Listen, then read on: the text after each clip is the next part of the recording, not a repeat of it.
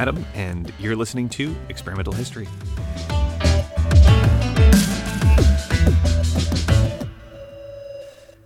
Cool, cool, cool. Um, this next post from the archives, we're still catching up to myself, um, is, is a precursor really to a later post I wrote called um, I'm So Sorry for Psychology's Loss, whatever it is. Um, this, this I think, it lays a lot of the helpful groundwork for it. Um, and man, I was, I was, I was, uh, I was something when I wrote this.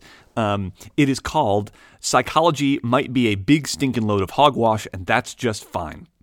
Subtitle, Hello, I would like to reach into your head and tear out the myths that you believe about my beloved field. As always, doing this one take. About ten years ago, a famous psychologist... Hold on, had to pull the door closed behind me. I'm, I do this in a little...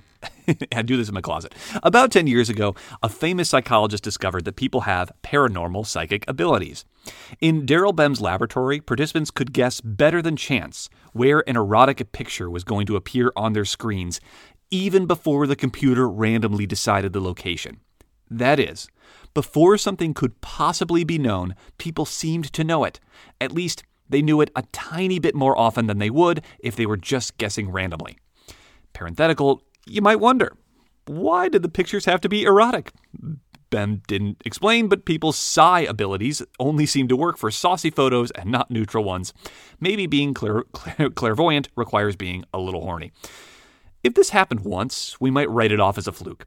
But Bem's paper had nine experiments showing various forms of precognition and premonition. Nine flukes is way too many flukes. This made a lot of psychologists very upset because people are not supposed to have paranormal psychic abilities. Even worse, Bem's paper was published in the Journal of Personality and Social Psychology, the world's most prestigious journal for those subfields.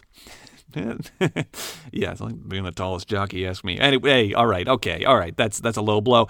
And we couldn't dismiss Bem as some random crank. He's a tenured professor at Cornell, and his self-perception theory is, st- is standard reading in intro psych classes. L- literally, I, when I, I read that when I was a, a sophomore.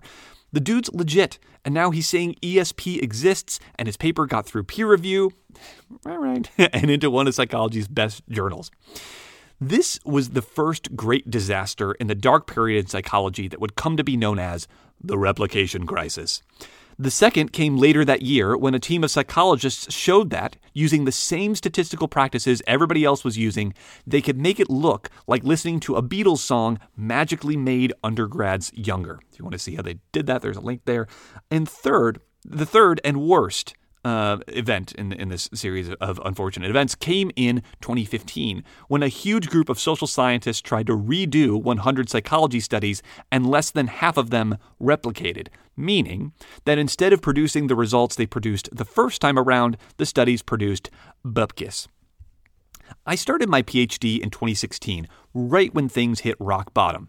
I found a bunch of sunken-eyed grad students shuffling around shell-shocked, as if their parents had just called and said, "We never really loved you. It was all a big prank. Goodbye." Big-name professors were barricaded in their offices, writing screeds, since deleted but preserved here, if you want to see it, about how their studies don't replicate because the replicators are vengeful know-nothings. Online, bloggers and commenters mercilessly bullied one professor because one of her studies didn't replicate. It got so bad, the New York Times wrote about it. You really don't want the New York Times writing about how be, how you're being bullied. That is a, that's a low. That's low for you. At parties, when I would introduce myself as a psychologist, inevitably, some dude who had listened to like one podcast about the replication crisis would go, "No, but none of it replicates, right?" and smirk at me like I'd just revealed I'm a Renaissance fair actor. That is, I enjoy engaging in a very public and embarrassing form of make-believe. The sky seemed to be falling. But a few people, including my PhD advisor, Dan Gilbert, insisted that the sky was just about where it should be. Nobody believed in E S P or Benjamin Buttoning sophomores, of course, except maybe Daryl Bem, and everybody agreed we should abandon the practices that could make such fantasies seem real. But the most the most psychology studies don't replicate paper went too far. Dan and his friends pointed out that while the, the results were so noisy that they were, the, the results were so noisy that they were consistent with both excellent and terrible replicability. And cherry-picking one hundred studies and claiming they can stand in for all of psychology is a bit like claiming you can, you can forecast an election by sauntering down to your local pub and surveying whoever looks friendly. Plus, some of the replications used totally different methods. For instance, and I'm quoting here from uh, Dan's paper, an original study that asked Israelis to imagine the consequences of military service was replicated by asking Americans to imagine the consequences of a honeymoon. An original study that gave younger children the difficult task of locating targets on a large screen was replicated by giving older children the easier task of locating targets on a small screen. An original study that showed how a change in the wording of a charitable appeal sent by mail to Koreans could boost response rates was replicated by sending seven hundred seventy-one thousand four hundred eight email messages to people all over the world, which produced a response rate of essentially zero in all conditions. End quote. So those are not the same. Is the point here. Okay, so some people said some stuff, and some people said some other stuff. What should you think? You could very diligently read the original paper, the reply, the reply to the reply, the reply to the reply to the reply, and the follow-up to the reply to the reply to the reply, or you could just read on, because I've got something to say about this that I haven't heard anyone else say, and it's been growing fitfully inside me, fighting to burst out of my chest like that alien in Alien. So here it is, both directed at and dedicated to every smirking guy at every party who was like, oh, isn't all psychology like made up and fake? And I was like, oh, well, uh, actually, and then someone would burst between us being like, oh my God, Kyle, what's up? Let's have a shot. And suffice it to say, we wouldn't get very far in discussing the intricacies of the replication crisis. This one's for you, Kyle. This section is called The Pen is Both Mightier Than the Sword and Easier to Put in Your Mouth. So, first of all, when we talk about the replication crisis, we always mix up two things. One is, uh-oh, our methods, statistics, and standards of evidence are so shoddy that they allow people to prove that E S P is real. That's bad. We should do something about that, and largely we have. It used to be you could show up with like twenty participants in a condition like, sup guys, I just proved that thinking about soccer hooligans makes you dumber. That's a real paper. It doesn't work. It's not, I mean, it's a real paper, not a real effect. If you tried to do that today, you get laughed out of the room. I think that's great. But the point that gets mixed in is now we should go back and double check every psychology study. And that, my dear Kyle, makes no sense to me. First of all, have you seen the studies we're replicating? Here's one. A quote, and I'm so sorry this is going to be boring. Computer terms are more accessible than general words after answering a block of hard trivia questions, measured as longer colored naming reaction times in a modified Stroop task after priming with computer terms compared to priming with non-computer terms, end quote. Look, I'm sorry it's bored. That's what they did. Here's another quote. The original finding was that people experience more mixed emotions when they are reminded that they are at an end of an experience compared to when they are not reminded. We focus on study two of two in the paper, which surveyed college gradua- graduates on graduation day. Some graduates were randomly assigned to be reminded that this was their last day of students, while others were not reminded. Then graduates rated the emotions they were feeling, end quote. Okay. And another, I promise is the last one. Quote, participants will prefer descriptions of the city of Los Angeles that are more concrete slash less abstract when they're exposed to the words Los Angeles during an earlier exercise. People who are not shown Los Angeles during this earlier exercise will prefer lev- relatively less concrete slash more abstract descriptions of the city of Los Angeles, end quote. Those are real studies. That's what people were doing. I can keep going. This is just what most studies are like in psychology. One of the highest profile replication efforts tried to figure out whether drawing a line through lots of E's later makes people worse at picking out which digit is different from other digits. A second big replication attempt later tried to test the same hypothesis in a slightly different way. Another big replication tried to finally settle the question of whether people say jokes are funnier when they hold a pen with their teeth versus when they hold a pen with their lips. I have a picture of that there. It's dumb. These studies fail the experimental history test. They're either not stories about people, or they don't make me feel anything, or both. I have a post there about what that is. That's a very old one. With all respect to the authors and the replicators, I'm just not that worried about what happens after you make people read the words Los Angeles or cross out a bunch of E's. Are you, Kyle? That's why I'm so confused when people get their britches in a bunch about the replication crisis. I understand people's careers are on the line and everybody loves watching big shot professors get pantsed. But if these studies are all that's at stake, why all the wailing and gnashing of teeth, hopefully after removing the pet held between them? Why the nonstop parade of apocalyptic articles in scientific journals? Uh, there's five of them linked there, as well as popular outlets like The Atlantic. There's five articles there, and The New York Times, another five articles.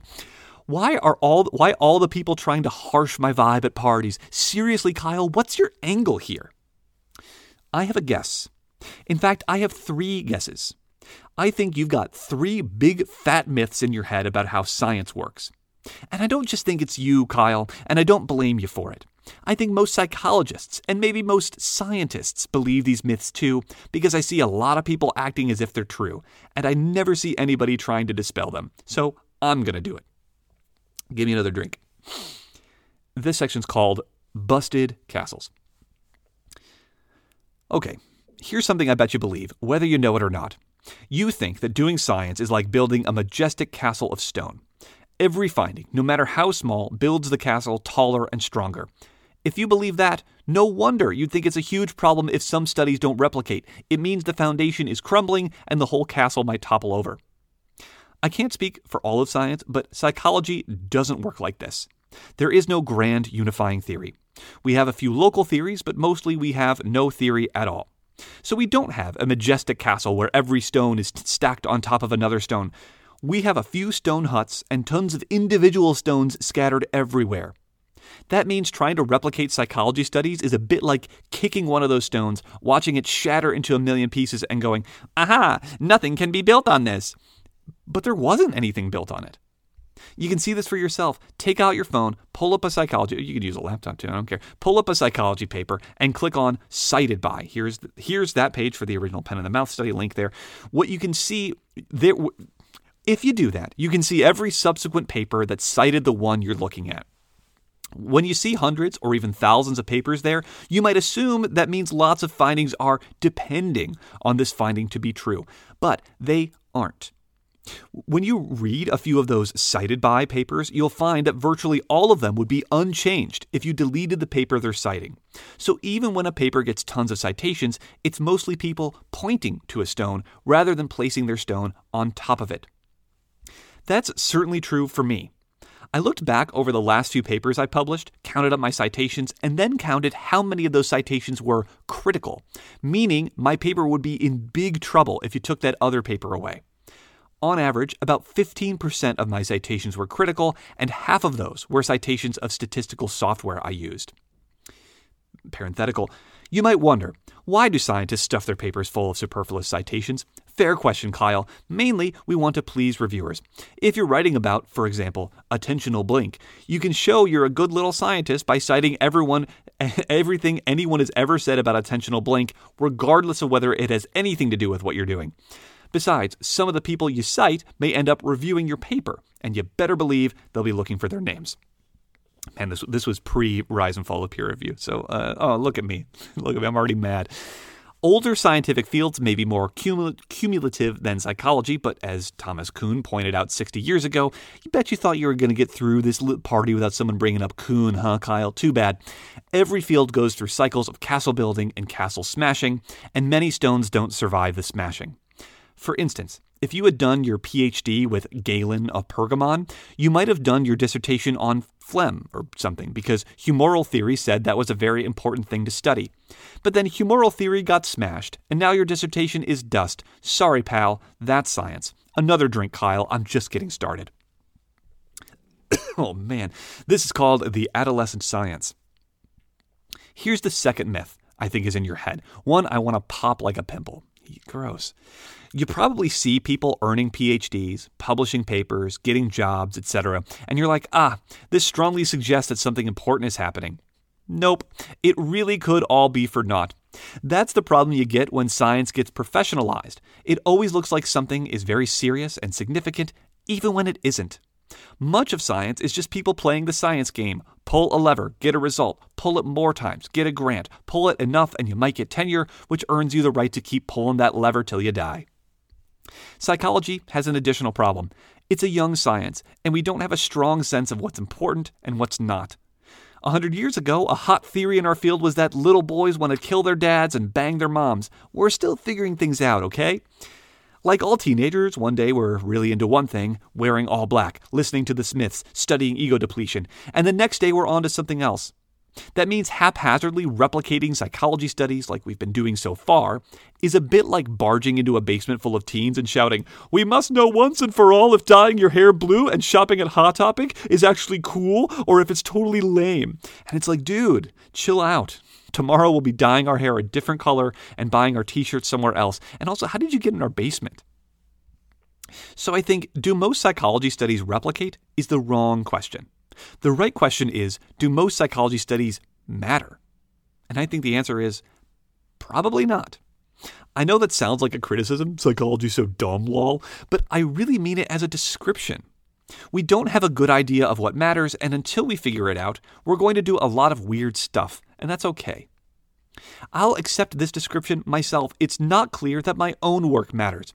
I think it's important that conversations don't end when people want them to, and that people don't know how public opinion has changed, and that popular culture has become an oligopoly. But if you just don't care, I don't have anything objective that will convince you. It's not like you've got your version of physics and I've got mine, and we can both try to build a bridge and see which one stays up and which one collapses. You really just have to sniff a lot of ideas and get a sense for what a good one smells like. That's why I did a PhD. I wanted to learn from someone with a good nose. You might think that numbers and statistics can distinguish the important stuff from the unimportant stuff. They can't, Kyle. We, we use statistics to help us figure out what's true. But plenty of true things aren't important. People crash their cars more often when you blindfold them. People have a hard time sleeping when you play Insane Clown Posse really loud. People like receiving five dollars more than they like getting kicked in the head. I'm sure all of these hypotheses could co- score you big honkin' effect sizes. All of them are true. None of them are important. Well, if scientific importance is just a matter of opinion, what does it matter? Kyle might say. Now we're getting somewhere. I really do believe that some things are more important than others in a way that transcends human opinion, even if there's no objective way of proving it. It's a religious belief, Kyle, I'll admit it, but it's so important to believe in it and to care about it and to argue for it. That's why I wrote Underrated Ideas in Psychology, which we'll get to. And I think you believe it too, Kyle. You're a dude in your thirties, so you must think The Sopranos is a better television show than Love Island, though you'd also agree it's not objectively better. Fine, but if we threw up our hands and said, well, there's no way of objectively telling which art is good, there wouldn't be any reason to make expensive prestige T V over cheap schlock. And a little cheap schlock is fine, but you and I both want to live in a world where The Sopranos gets made. For that, we need to believe that some things are better than others, even if there are no numbers that can back it up. The same goes for psychology and for any science. To do the best work, we must believe that some questions matter and some questions don't, even if there's no objective standard we can use to compare them. So if you think my ideas stink, that's all right. I guess don't stand near me. But for now, stay right there, Kyle. I'm not done with you. This section is called, I regret to inform you that you are living in the Dark Ages. I've got one more myth for you, Kyle. One I'm sure you hold deep in your heart but have never spoken aloud. You think you were born into an era of enlightenment. You think your ancestors suffered under shamans and charlatans, but you enjoy the fruits of centuries of science. I understand this belief. When we got our chemistry textbooks in high school, there weren't a thousand blank pages in the back labeled, all the chemistry we have yet to discover. The text went right to the back cover, as if that's all the chemistry there is and will ever be. But Kyle, as much as we have learned since Galileo peered through his telescope and Hooke peered through his microscope, we still live in the Dark Ages. Look around you. Physicists don't know whether cold liquid freezes faster than hot liquid. Sometimes glowing balls of energy just appear out of nowhere, and we don't know why. Being a human feels like something, consciousness, and we don't have any good explanations for this. About eighty-five percent of matter in the universe is, quote, hypothetical, meaning we don't really know if it exists or not. These abundant mysteries are one of the reasons I have vowed to fight anyone who thinks ideas are getting hard to find. That's a separate post. You discover our Dark Ages real quick if you ever have to see a doctor. Does your stomach hurt? You may join over twenty-five million Americans who are diagnosed with irritable bowel syndrome, which is shorthand for, we don't know why your stomach hurts. Do you have cancer? Most of our state-of-the-art cancer treatments boil down to doctors try to kill you and you hope the cancer dies before you do. Do you feel really depressed? Doctors can A, talk to you for a while and see if that does anything, B, give you some pills that might make you feel a little better a month from now and nobody knows why, or C, electrocute you. Parenthetical. By, by the way, all those fancy drugs we have, most of them don't work for most people. That's a that's there's a really interesting post there. I have I have flat feet. All right, non sequitur. I have flat feet, and they hurt a lot when I was a kid. So I went to a podiatrist, expecting that surely, in this age of science and reason, something could be done about that. He told me they could shatter my ankles and rebuild them, and maybe that would get me an extra decade of being able to run. Or he could surgically insert a plug into my ankles, which would have to be replaced every six years. I told him that, on second thought, my feet didn't hurt so bad. We live in an age that's less dark than ever, and yet we still know so little. If you don't appreciate that, whenever you hear that an, another scientific finding has failed to replicate, you might feel like you were being robbed of your birthright. But it was never yours to begin with. Or if it was, it belongs to every human who ever lived as much as it belongs to you. Billions of humans lived and died in ignorance, and so will you, and so will I. All we can do is try to leave a little less ignorance than we found. This section is called Stealing Fire. It's late, Kyle, but I've got one last thing I have to say to you. You know Prometheus, the Greek god who stole fire from his fellow gods and gave it to humanity, allowing them to create civilization? It turns out cultures all over the world have stories like that. Crows, opossums, spiders, tricksters, and heroes of all sorts pilfering fire and handing it over to us mortals. In fact, in these stories, fire seems to be stolen more often than it is given. Why might that be? Maybe it's because humans have always realized that nature never gives up her secrets willingly. Try to explore her jungles, and she will send snakes and mosquitoes to stop you.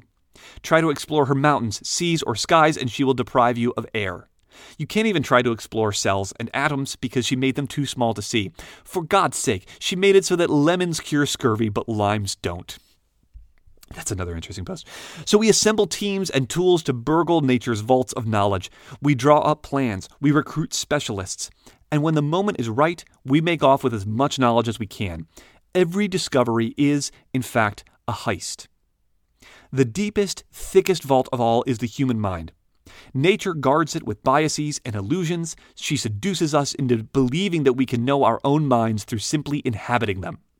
That's why we've made more progress in other scientific fields than we have in psychology. The ancient Greeks invented democracy and calculated pi and built magnificent columns that still stand. They also believed that emotions live in the liver. When NASA launched the first satellites into space, psychologists were still claiming we'd never have any idea what happens inside the human mind, so we shouldn't even try. Shout out to the behaviorists. That's all right. It means we can still pull off the greatest heist of all time. The biggest, shiniest jewel in all of science, why do people do what they do, is still sitting in nature's vault, waiting for us to drill the lock, melt the hinges, blow the door, whatever it takes. I am going to steal that jewel or die trying. So Kyle, if nothing else, I hope you've learned not to question someone's entire life based on one podcast you listen to. Now, if you'll excuse me, I really gotta pee. Thanks. That's Experimental History.